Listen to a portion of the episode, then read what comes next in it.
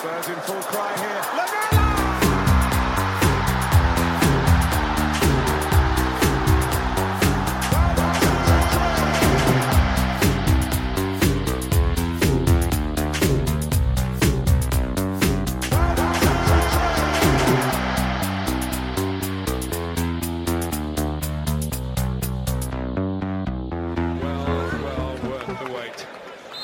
Welcome, listeners, to the Extra Inch. My name's Windy, and I'm joined by my sidekick and best friend Bardi. Hello, Bardi. Hello, Windy. And our tactics guy, and a man who yells "Vamos" every time he produces sizzling video analytics. It's Nathan A. Clark. Hello, Nathan.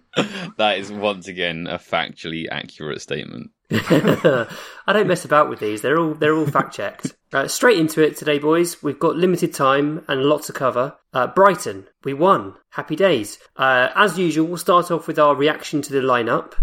I I think I'm getting kind of used to what lineup is going to be selected now. I'd say the only controversial pick potentially was was Lamela for Lucas. Bardi, what do you think when you saw that uh, that that eleven and of course the subs bench? Yeah, it was pretty much. Other than that one position, it was pretty much our first choice starting eleven. Um, I thought the subs bench was interesting that uh, Vinicius wasn't there. I know he didn't do great in Belgium, but I, I thought he still warranted a, a place on the bench. Dele not being there is, is no longer a big surprise. It's, it's almost not a talking point. No Dele is, is not a surprise. But I was happy with the lineup. I it was kind of after we saw what team he took to Belgium. To be honest with you, we knew he was going to go big for this game. So yeah, as expected, no no drama there. So Nathan, uh, the only thing with the bench that I thought maybe he got wrong was that we could perhaps have had just Ben Davies and not Ben Davies, Ben Davies and Joe Rodon, because potentially Davies could cover centre back in extreme circumstances, and that would have allowed Vinicius to be on the bench or or Dele to be on the bench. What did you think?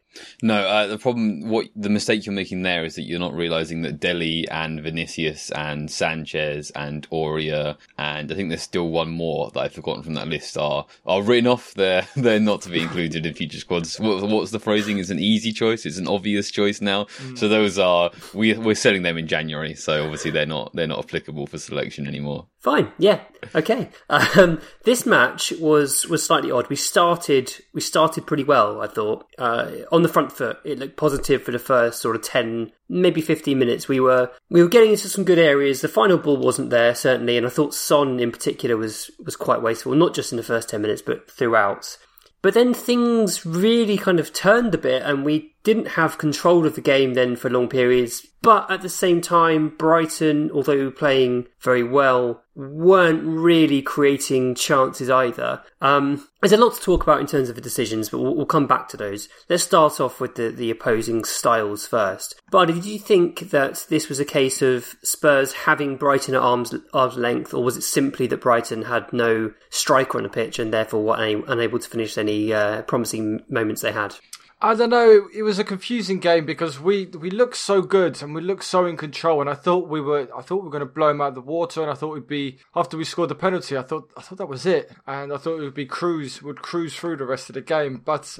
You got to give credit to Brighton. Um, I want to know what Nathan thinks about us struggling what, two games in a row versus a back three. That it seems to um, seems to be very easy to play through us when you have three centre backs, and um, yeah, I, I, I think it was more to do with Brighton than us dropping off and try, trying to hit them on the counter. Nathan, you're a big fan of, of Graham Potter, and I think that, I mean, most people in the Premier League, most people who watch Premier League football these days appreciate what Graham Potter's doing because Brighton, for a club of, of their fairly limited resources, do try and play football, um, air quotes, the right way. A bit like Swansea of, what, six, seven years ago under Martinez and, and Rodgers. Uh, they're, playing good football, but are ultimately quite toothless, and they're not getting the points perhaps that uh, their play deserves. What did you think of the, the contrasting styles, and, and did you think that uh, Spurs had Brighton where they wanted them? Hmm.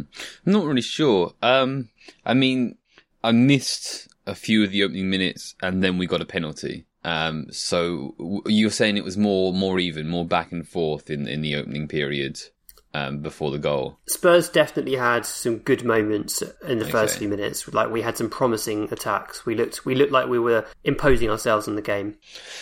So after that, um, and then before the Brighton goal, I felt like um, we were happy to let Brighton have the ball. Um, Brighton were quite happy to have the ball. We wanted to sort of counter. Um, I thought Brighton did a really good job defensively um, in pressing us and, and, and cutting off our counters very well. I think we did pretty good job of preventing them getting into the box. We sort of we we bent, but we didn't break. Um, so essentially, neither team were getting off anything attacking. Both teams were doing quite well defensively. Um, but uh, I mean, definitely, I felt like the pressure was mounting. Um, it's not shown up in the shots. It's not shown up in the expected goals. Um, I think they put up like 0.3 or something.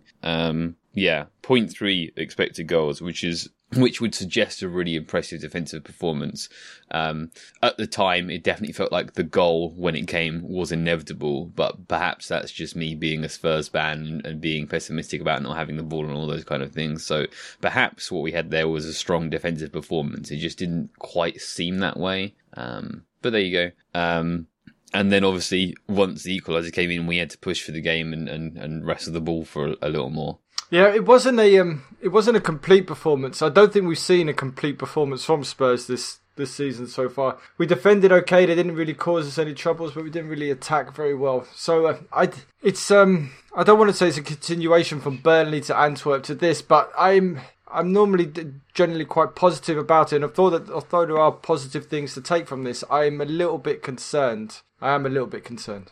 I think uh, I still think we're a team in transition, and I still think we're not that good yet. And I think we, we, we're we've got some fabulous players, and I'm really excited about the squad. But I don't think we've gelled quite as a team yet. I think Mourinho's got some work to do to work out what he wants to to have this team doing stylistically, and I, I think we can improve a lot as the season goes on, and we've already got a good number of points on the board. That's the that's the really pleasing thing. Even when we're not playing well, the points are there. You know, the problem with the points being there is you get people saying, "Look how great Spurs are," and people get swept along in this sort of this sort of mood of Spurs are amazing, they're going to win the league. I think that that's not backed up by what we're seeing on the pitch right now. Um, I disagree. Go on. I don't think we're we're great. I don't think we're incredible, but I think that the top spot is is open for Oh, an, for for a, for a decent team, for an okay team, and we could have you know. Uh, you know what for a, a season that compares to like the last five as sort of an okay one, and also win the league, and it will say that we've won the league, and we'll get to celebrate winning the league. you know, so um, I I really think it's that open. I think that the the gap between like first and seventh place may not be very big, um, and I just think that the the league is such a mess. Um, the fitness of the teams involved such a mess. Maybe that will change towards the end of the season as things come together, uh, or maybe not. Um, so I, you know, we're not incredible, but we're good, and that might be enough to do something really quite special. Yeah, we're definitely we're definitely good. I mean, any team that has the the, the quality in the final third that we do is is going to be good. They should be good. Uh, the defense is improving. You know, we've seen some improvements with Alderweireld now reinstated at the back. I think that's that's brought about big improvements. Uh, and Højbjerg, who was voted man of the match on the on the Spurs official Twitter poll, uh, has definitely helped us. Um, well, actually, man. Bardi, what did you make of that? Um, Højbjerg, Bardi being man of the match.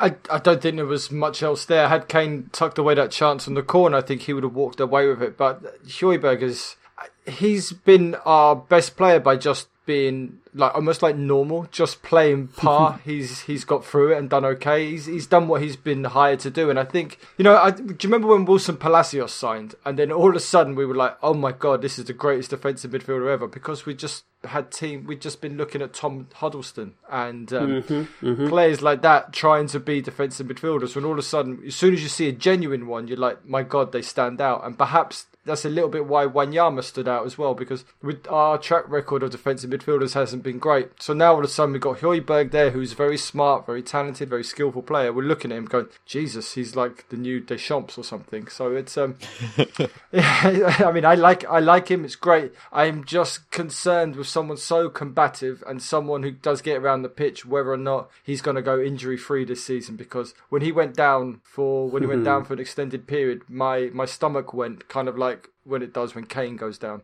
Also, when he went down for a few seconds, we immediately conceded. That that's that's how reliant we are on Hojbjerg. If he hits the ground, panic. Uh, I definitely, I definitely either underrated Hojbjerg or underrated the impact having, you know, a genuine defensive midfielder would have on this team because he's really, Hmm. really impressed me. I thought he would be, you know, good but not great, but he's he's he's been pushing those boundaries, you know. He I mean, is it's he's a, very solid player. It is amazing the effect that defensive midfielders have on on teams. Like all of a sudden, um, when when Man United signed Matic under Mourinho, they were like, "Oh, it's the missing piece." When um, Arsenal go and sign Partey, who's not really a defensive midfielder, but he's a he's a pretty decent centre midfielder. All of a sudden, everyone's like, "Oh my god, he's the missing piece." It's amazing how often we look at centre midfielders and we think that completes, like Tom Cruise, you complete me, and that kind of stuff.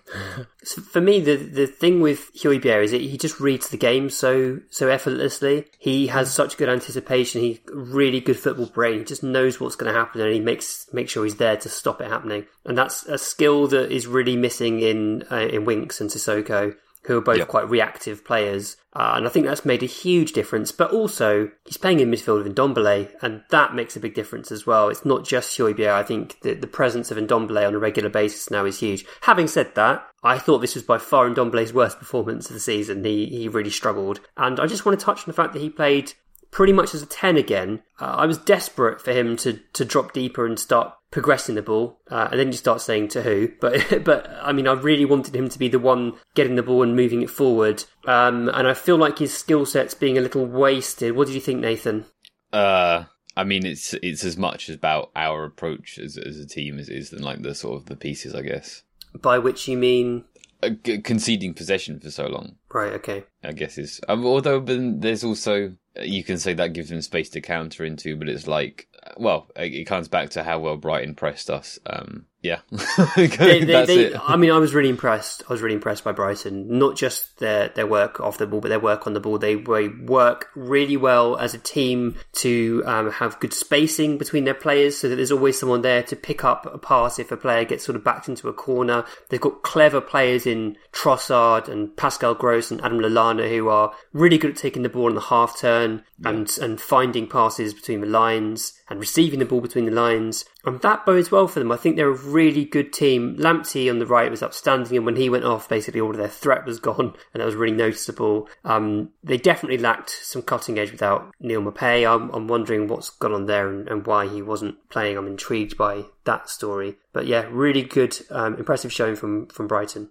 So 538, who are going to be very busy today and tonight, um, they also run Premier League stats, and they they are the only place I'm aware of that publicise any sort of non-shot expected goals data. So non-shot is like um, they measure sort of possession, sure, but like where the possession is. They measure box entries. They measure sort of players receiving the ball in certain locations, um, transitions, all that kind of thing, uh, to produce a non-shot expected goals. I'm not the biggest uh sort of believer in in the brilliance of non-shot expected goals um and I don't know their exact methodology, obviously, um, but they they gave Brighton 1.2 in in non-shot expected goals, um, which they only converted into 0.3 in terms of actual shots. Um, what, what did they give us out of interest, Nathan? uh, they gave so 2.1 shots expected goals and they gave us 0.7 in non-shots so we uh, the bad news i'm afraid lads is that we lost and i know you'll be devastated to hear this we lost the non-shot expected goals if you could tweet that out i think people would really be interested to hear that Windy Yeah. I, I, I think I'll pass on that one. I think I'll, I think I'll pass on that one. That could really trigger COYS Twitter. That would really, really set the cat amongst the pigeons. Pigeons. Um, I've got, a, I've got a, a fear for Brighton. I think, I think the way they set up, it was very easy for them to control the ball. With they've got three defenders, and essentially they've got everybody else as a bloody midfielder. So they've always have options. They've got loads of bodies in there. But I also think, also think it's a bit cowardly. Maybe they don't have, they don't have another striker to play. But playing that many midfielders, so if you don't control the ball with that many midfielders, then forget about it. You might as well pack up and give up as a football team. So I think they're going to have to change change how they play because they're not picking up the points. And if they continue like this, they'll go down because Burnley would sort themselves out. Sheffield United, who are awful as well, they'll sort themselves out. But um, yeah, to play to play eight midfielders is it's an easy cop out, and that won't keep them in this division. Couple more things I want to cover. Let's start off with the controversies. So we had, I would say, two quite majorly bad decisions in this. Firstly, there was the penalty not given for Doherty's foul, uh, which I thought was fairly like I, I I thought it was definitely going to be given. I was really surprised it wasn't given. What did you both think? And did either of you disagree with that? Did you think it was was fine? Did he let go just in time?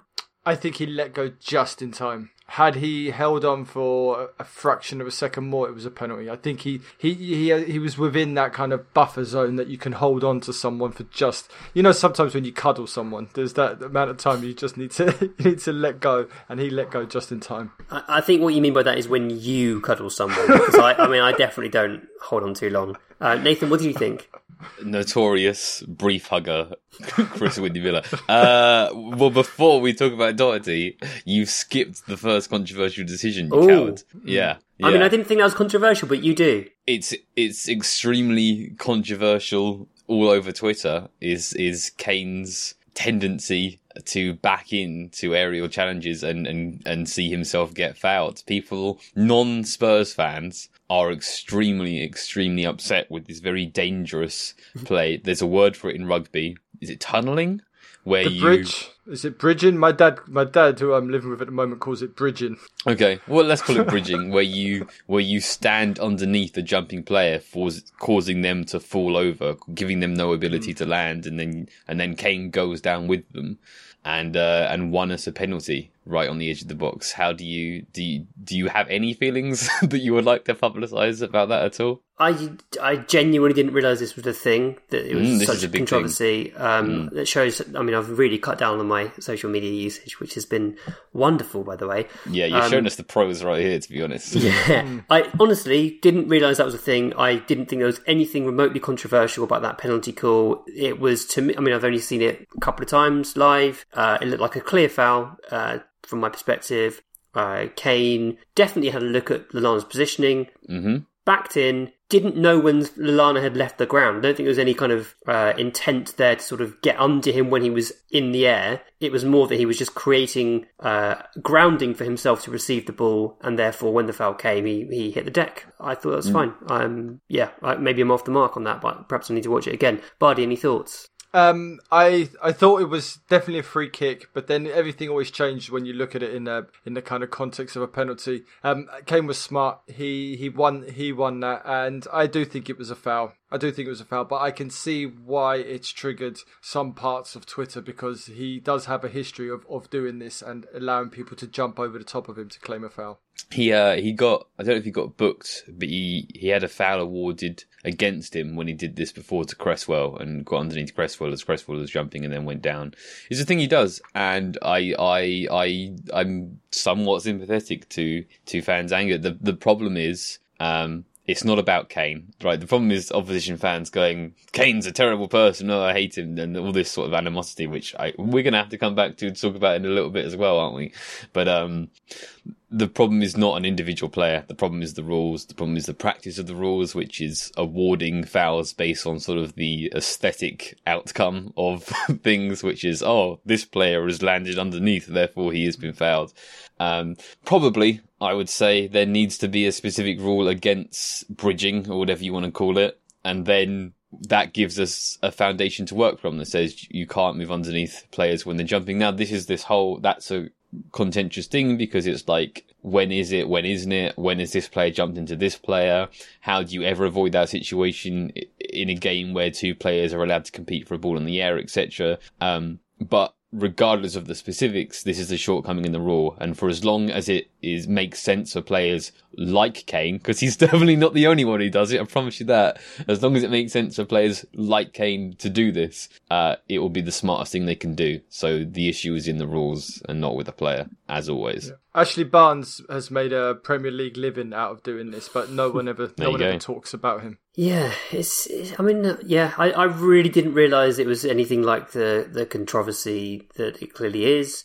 Uh, I, I guess the thing, the other thing to note is that a player does always look somewhat guilty when they have a look at the opponent's position before positioning themselves, but actually that's just it's, it's something we encourage regularly. You know, Nathan, when you're doing your analytical videos, you love the fact that players are scanning, they're checking who's around them. Not Yep. you know, not specifically for this purpose, but we, we, we want our players to know where their opponents are. Uh, and Kane has done that. He's he's worked out where Lallana is. He's worked out where he is. He realizes that he's the one that's between Lallana and the ball, and to get to the ball, Lallana's going to have to go through Kane, and he does go through Kane, and therefore it is a foul.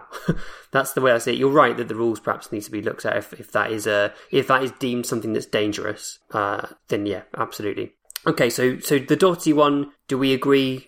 I mean, I, Nathan, what do you think? Bardi thinks it perhaps wasn't a penalty. I think it was a penalty. Nathan, are you somewhere in the middle? I missed the replay, so I, I no comment. Okay, fair enough. Fair enough. It can't be a penalty. It can't be a penalty. It's, it's it was too brief a hold. The ball, the, you know, they're jostling the ball. It's, the ball's not even within range yet, so they're just moving across, trying to get into position. If the ball is about to come to him and then he gets yanked back or pulled away out the way, then then it's a penalty. But at that moment, with people, otherwise you'd have a, a penalty every single corner. It's it's yeah, no, it's not a penalty. He let go just in time. So I do th- I think they need to start giving penalties every single corner. There was a, a time, a couple you of want more penalties? There's already like ten every I, weekend. I, I want more penalties over the course of two weeks, um, and then fewer penalties forevermore. Basically, I want defenders to um, not hold opposition players. I think holding and pulling shirts or limbs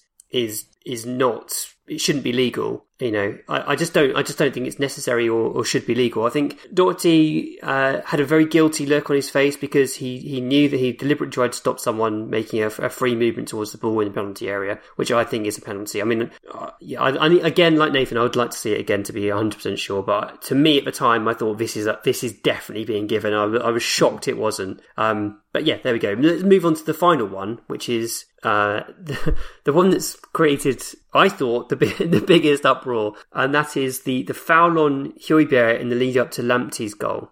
So, so there was a foul in in in um, in Brighton's possession play on Højbjerg. Uh, then there's some other play. Uh, Really nice other play. the really nice other play, which leads to Lamptey's chance being created, and he tucks it away.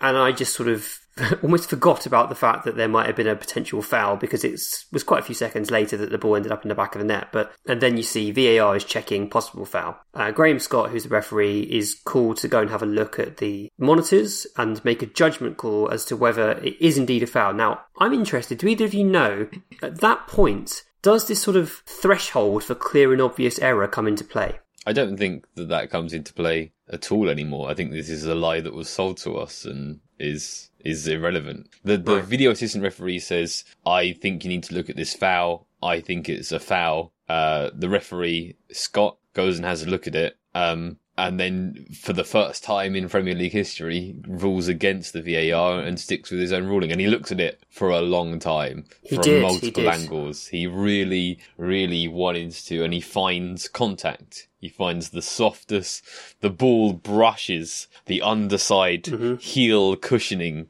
of, I can't even remember the Brighton player who it was, uh, their boot. Is it Bissouma? No. Um, just sort of, yeah, there's, there's the softest, you know, millimeter upon millimeter crossover of contact on the ball, which has no change on the ball's trajectory. Um, and so he, we, we once again made history. Uh, congrats, we've done it again, boys. Um, and so the, the referee sticks with his initial calling, which is that it's not a foul. Uh, he has not been given a Premier League game this weekend. Um, Spurs fans are incredibly, incredibly upset with him, uh, because it's obviously a foul, isn't it? It is obviously a foul. I Why? mean, it's it's a foul because, as you said, even if he does touch the ball, uh, even if he does make the slightest graze on the ball, which I don't Yeah. think we know for sh- certain. I think it, it kind of, in one still image, it looked like that might be the case. And he certainly said to Kane, "I think he's got the ball." That's what he said as he he mouthed to Kane as he as he walked away from the incident. Okay, I missed that. Yeah. Um, even if he's got the slightest graze on the ball, he's he's taken the player to the ground and not actually changed the course of action of, of you know he's not mo- he's not diverted the ball, he's not gained control of the ball, he's not taken control of the ball away from the player. By any other means than taking the player to the ground, and therefore it should be called as a foul. Um, What you're saying is that Eriksen scored that goal and it wasn't Kane's that one time. You remember? look, I know what you're trying to say, and I sort of agree with what you're trying to say, but I don't think getting the ball always means not a foul. Okay, Uh, sure, in- sure. If, And I think in this instance, he doesn't cleanly take the ball in a way that changes the impact on the play, and he definitely does take the player down in a way that impacts on the play. Okay. I think it's a foul. what does it say in the rules about the degree of contact on the ball? It's a very good question. I presume nothing. I believe, I presume you presume correctly. Right. so are you saying? Are you saying then you think it's not a foul? I don't think it's clear whether or not it's a foul based on the So- rules as they're written and practiced. So that's what I was getting at about the clear and obvious threshold. Because uh, what I was about to say, if if the clear and obvious threshold comes into play, then Graham Scott is well within his rights to say, I don't know. Honestly, I don't know, and therefore it's not a clear and obvious error, and therefore the goal stands. Yeah. That's that's where I am with this. That's um, VAR said, look, if you have, I, I think when the referee goes to to check the monitor, VAR is saying, look, this is something that we think you might want to have a second opinion on, second view of. And the mm. referee's gone and he's looked at it and he's he's. I mean, the weird thing is, where as he's looking at the screen, you could see him actually in the image, so you could see how close he was to it. And at the mm-hmm. time, he thought it wasn't a foul. And he- when he watched it back the second time and the fifth time, he was just like, I don't think it was a foul. And I don't, I mean, I don't mind. I, I'm not a huge fan of VAR currently. I used, I was, but not the, not the moment. And I don't mind it being used like that. If he still believes that he got the ball, then I think it's fair enough to to award the goal, even if it is against Spurs. Yeah, I, I'm. I agree. I think that's a very reasonable way of looking at it. But I did think it was a foul, and I think he should have called it the first time round. Yeah. Um, I mean, it's a really interesting point that, that Nathan's sort of provocatively getting at there because there are lots of different incidents in football. Like, for example, when you see Offside obstruction, yeah, Yeah. when you see obstruction happen, particularly defenders like you know marshalling the ball out for a, a goal kick. You know, there there are so many little grey areas like that where the rules don't help. Um, and you don't need to touch the ball necessarily, uh, or if you do touch the ball, that's enough in some instances so yeah, it, the referee's in a very difficult position, and I think the I think the fact that he hasn't been given a, a Premier League game this weekend is grossly unfair if it is anything to do with this, because he, he the rules put him in a difficult position. He's trying to uphold some sort of standard which isn't really clear, uh, and has been given a, a very challenging situation to deal with. They should be supporting their referees really. Um, I didn't feel that salty about it though, because because I thought the Doherty one was a clear penalty. I was like, you know, fine. It's kind of even. Two bad decisions. Um, I was I was fine with it. A lot of Spurs fans really were quite cross with the decision. Um, but that's fine. You know, football's football's there to make us feel things. So so do feel things. And one last point before we move on from this, because I, I kind of wanted to come back to the conversation we we're having about how good we are. And the last point I will make on that, and I'd be intrigued to see what you both think, is our next seven fixtures.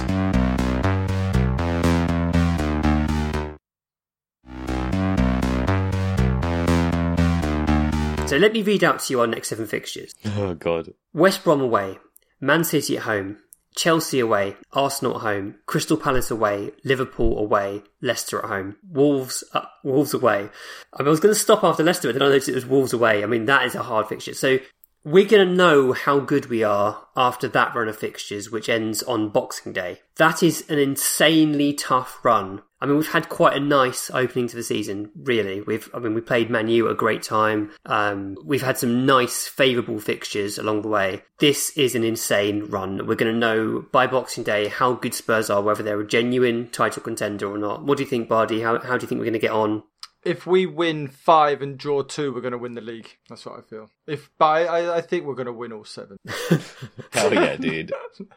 no, I I think I think I think if when Leicester won the league, that was an amazing opportunity for Tottenham, which we didn't take. I don't think I don't think I mean as Nathan said at the start, there are there are six teams looking at this Premier League title this season, going, we're not going to get a better opportunity than that than this to win it. And I think this opportunity is really here for us. And as much as we we take the mick out of Jose, he's the kind of guy you want when it's like this. When you when you've got to scrape through games and you need to make those changes. He's, he's kind of he's, he's one of those who likes to get down in the mud and dirty. And I think I think we're gonna have to get really muddy in these games, like we did against um, Burnley, like we did against Brighton. Uh, so I have I have a lot of faith in us being able to pull other teams into the mire and just kind of stamp on their head and get out of it. It's interesting you mentioned Leicester's uh, title winning side. Are we playing a bit like Leicester's title winning side at the moment? Mahrez and Vardy, Kane and Son. yeah, yeah, a little bit, a little bit. I mean, it's it's it's similar. I was really interested to watch um, Leicester against Leeds on um, Monday night, where Leicester won four one and had like thirty five percent possession and played low block and counter really effectively. Yeah, are we Leicester now? Nathan, what do you think? How do you think we're going to get on? Uh, I'm going to be put into a completely medically unnecessary voluntary coma for seven weeks. That's my my plan for.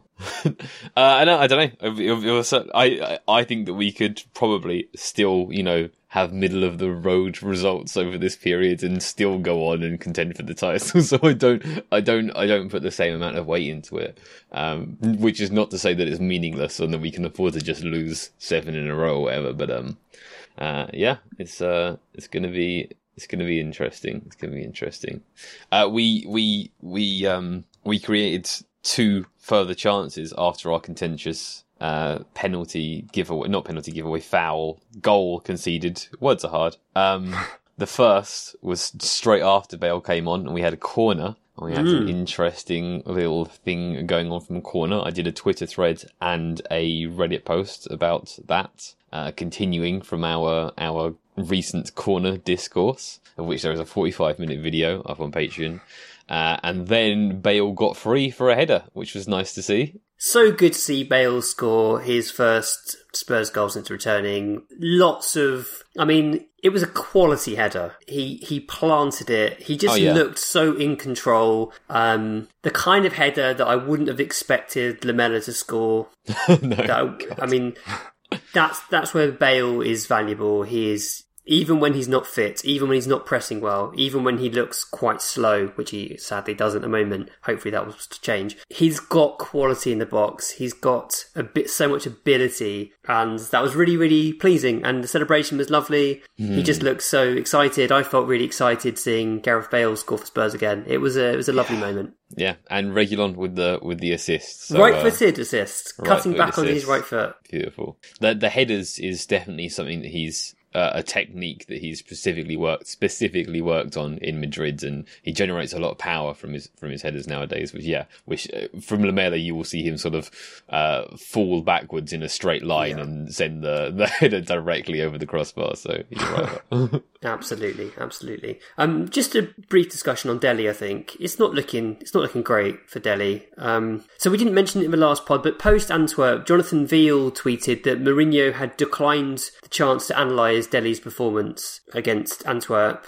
Uh, Nathan A. Clark didn't decline the chance to analyse Dele's performance, and there was a fantastic video on our X subs on our Patreon uh, really, really good stuff, Nathan. And I thought it showed that Dele was pretty much fine. I thought he played at times quite well. Um, at times, definitely he made the wrong decision. sure. He pressed uh, pretty well, like compared compared to the rest of the team. He was he was leading the press. I would say. What did you think overall? And and, and how sad are you about the situation with Dele right now? Uh, increasingly. I mean, I, I guess you can say at least it wasn't just him left out of the Brighton squad. At Yeah, least there's true. like there's some um there's some company in the doghouse. But um I don't know, man. It's he's such a talented player, and he's not even playing badly. But this is the situation that we're in. He's not even playing, you know, especially badly. He's not playing worse than other non-first eleven players. Um, but the narrative exists that he's lazy and, and wasteful, and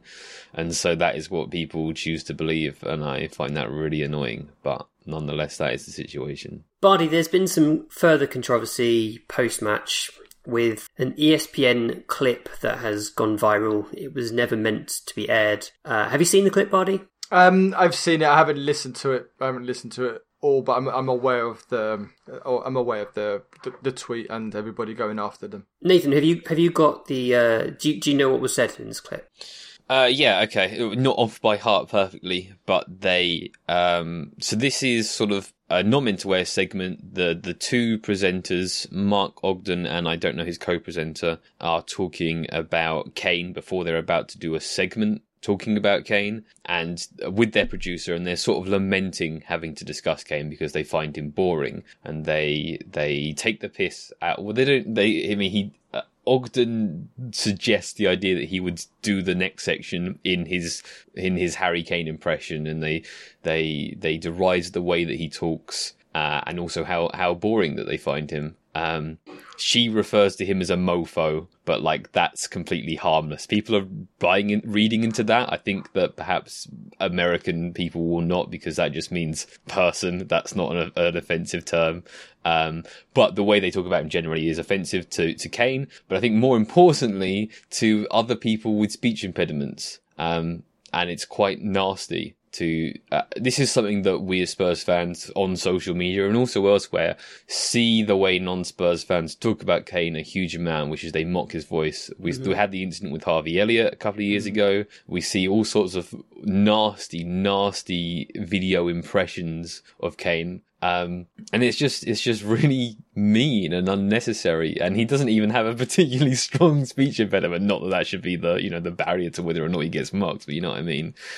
Um, so yeah, so then the the clip airs or is posted online. I don't know the exact details of how it's arrived into the public sphere, but um, has kicked off this huge, huge reaction. Um, some of it has been quite curious to me because a lot of it has been quite gleeful. A lot of it has been, yes, you're getting sacked uh, you know, yeah. posting images of P45s and this real, this real desire for both presenters to lose their jobs. That has to be the consequence. And there's a real, there's been a real sense of joy about getting them, them sacked. And I find that slightly weird.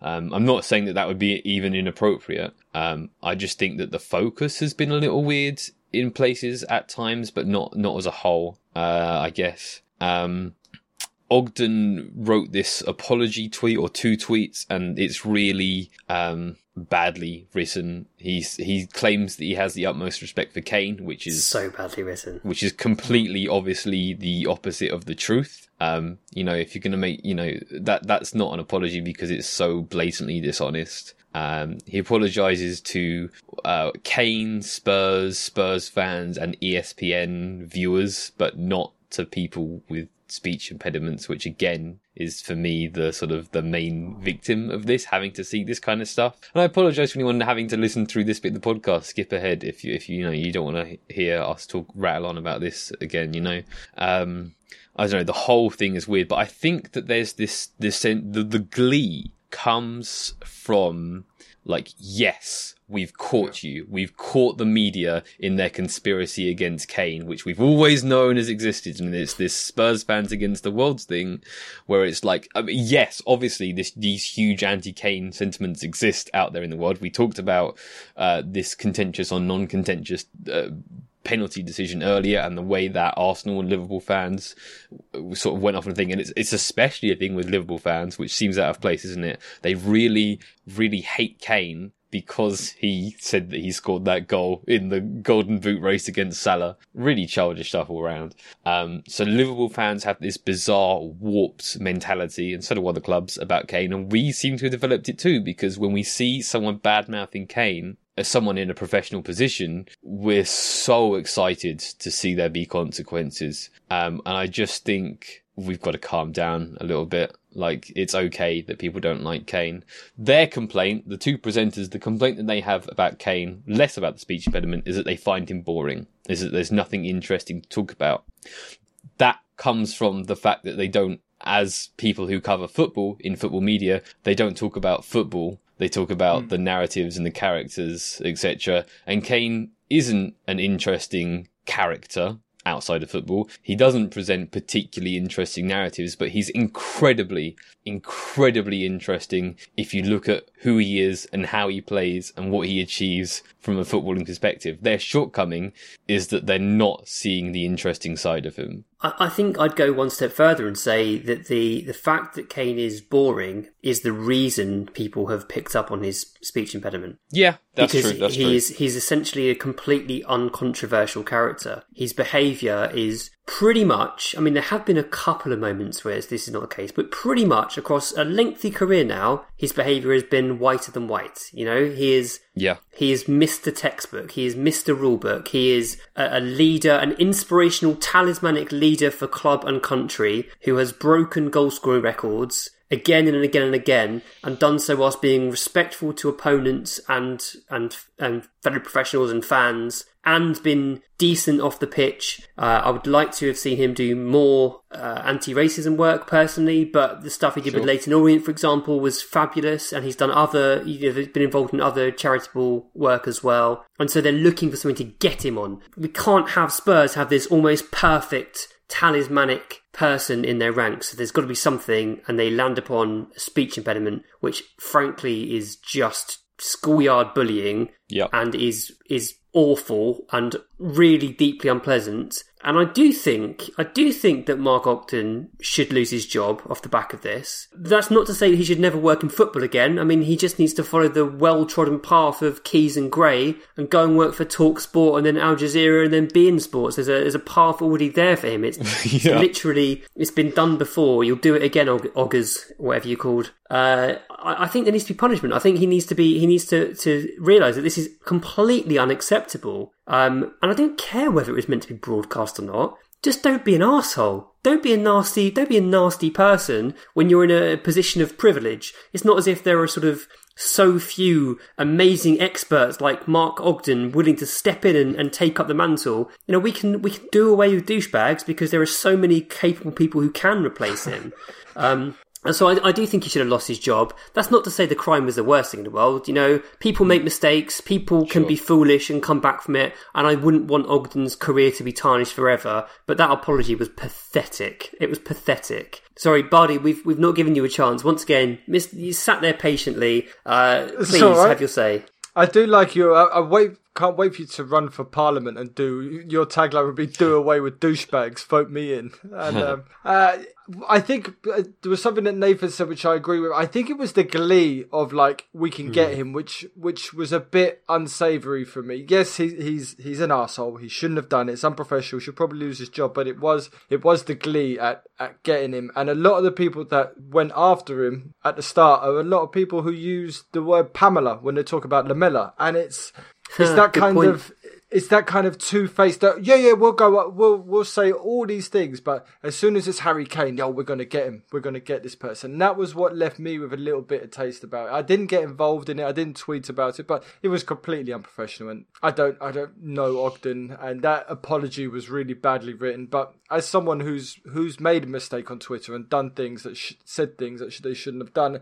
I know it. I know it can happen, but it was the glee that left uh, that that didn't sit right with me. I think it's a really good point. I think it's a really good point, and I think you know, I social justice for me is important, uh, but it's clearly not important for for many Spurs fans, except when it's against When it can be weaponized. when it's uh, around a Tottenham issue. You know, there there are more prominent issues that deserve just as much energy, just as much attention as this, and I think you're right to point that out. So it's not just Ogden's jobs that they want, though. They also, and I've forgotten her name, I apologise, but the the name of his black female co-presenter, which I think who's who, you know who's obviously not as big a name in sport and hasn't had as, as long a career and everything else, which which sits slightly less comfortably with me. Um, which is not that she's innocent; she was every bit as guilty as him of of mocking him um, and, and his speech impediment, etc. Um, but I just feel slightly uncomfortable because she isn't going to get to go on Talk Sport and Al Jazeera and, and be in. I don't think if she were to lose a job, I think she'd be in in a much more precarious position. So I'm slightly less comfortable trying to hound her out of the industry entirely. Okay, I think we've done that to death, haven't we? But it's, right. I mean, it's interesting. It's really interesting. Uh, then we had Pochettino on Monday Night Football, which Okay, so here's here's where I am on that. Last time Pochettino was on on Sky, he did an interview, didn't he? Um, not that long after, not that long after losing his job, and people were losing their mind about it and being mm. and just like missing him so much. And I really didn't get it at all. I was like, why is everyone going so mad about this? Why is everyone like going so crazy for this man? Uh, I, at that point, I was annoyed with him still for how poorly I felt he'd done in the last six months, a year at Spurs. This time, I 100% got it. And um, watching him made me pine for him so much. And I really, really enjoyed seeing him interviewed. I really enjoyed getting his thoughts. Um, I enjoyed him talking about his time off, how he'd like fallen in love with his family. I thought it was really lovely and just made me remember what a, a, a decent human being he is and how much I loved him being manager of Spurs. Um, plus, it brought back all the memories of you know some of the amazing, amazing times we had with him as our manager. Um, Bardi, have you have you caught his interview on Monday Night Football and what did you make of seeing him again? Yeah, I watched all the pre-match stuff. I didn't. I didn't stay up late. It was way past my bedtime to watch all the kind of post-match stuff. I did think it was kind of sly on Sky to bring him in to watch his mentor get absolutely smashed by Leicester. I thought that wasn't very nice, but you know, it was nice to see him. Nice to hear from him.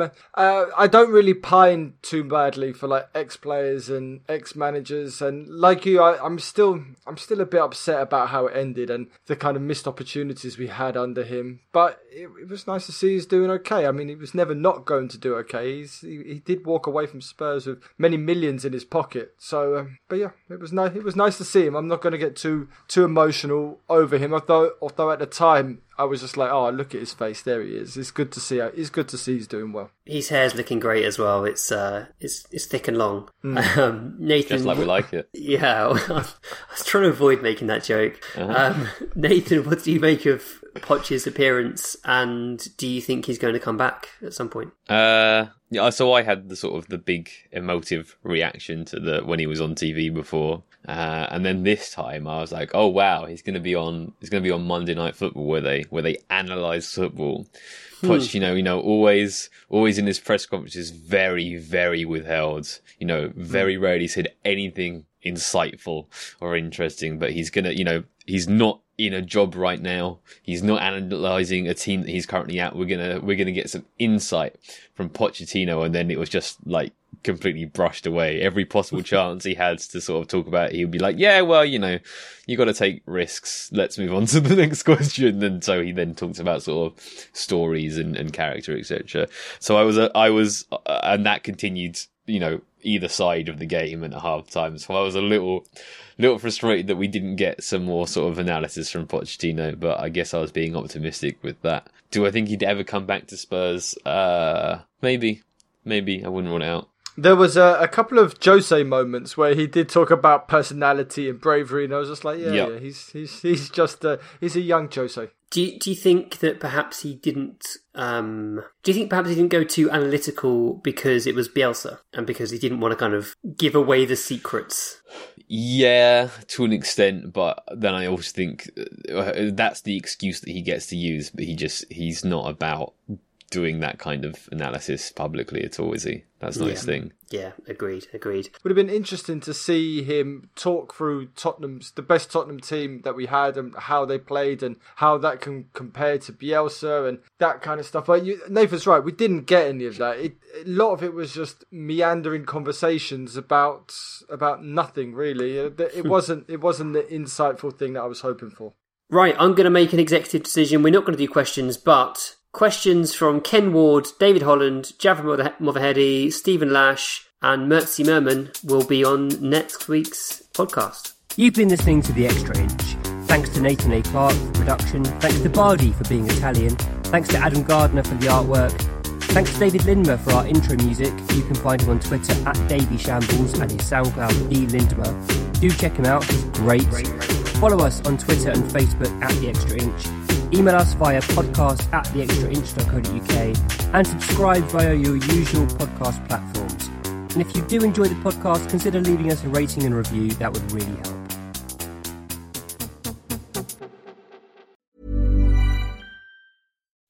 When you make decisions for your company, you look for the no-brainers. If you have a lot of mailing to do, stamps.com is the ultimate no-brainer. Use the stamps.com mobile app to mail everything you need to keep your business running with up to 89% off USPS and UPS. Make the same no-brainer decision as over 1 million other businesses with stamps.com. Use code PROGRAM for a special offer. That's stamps.com, code PROGRAM.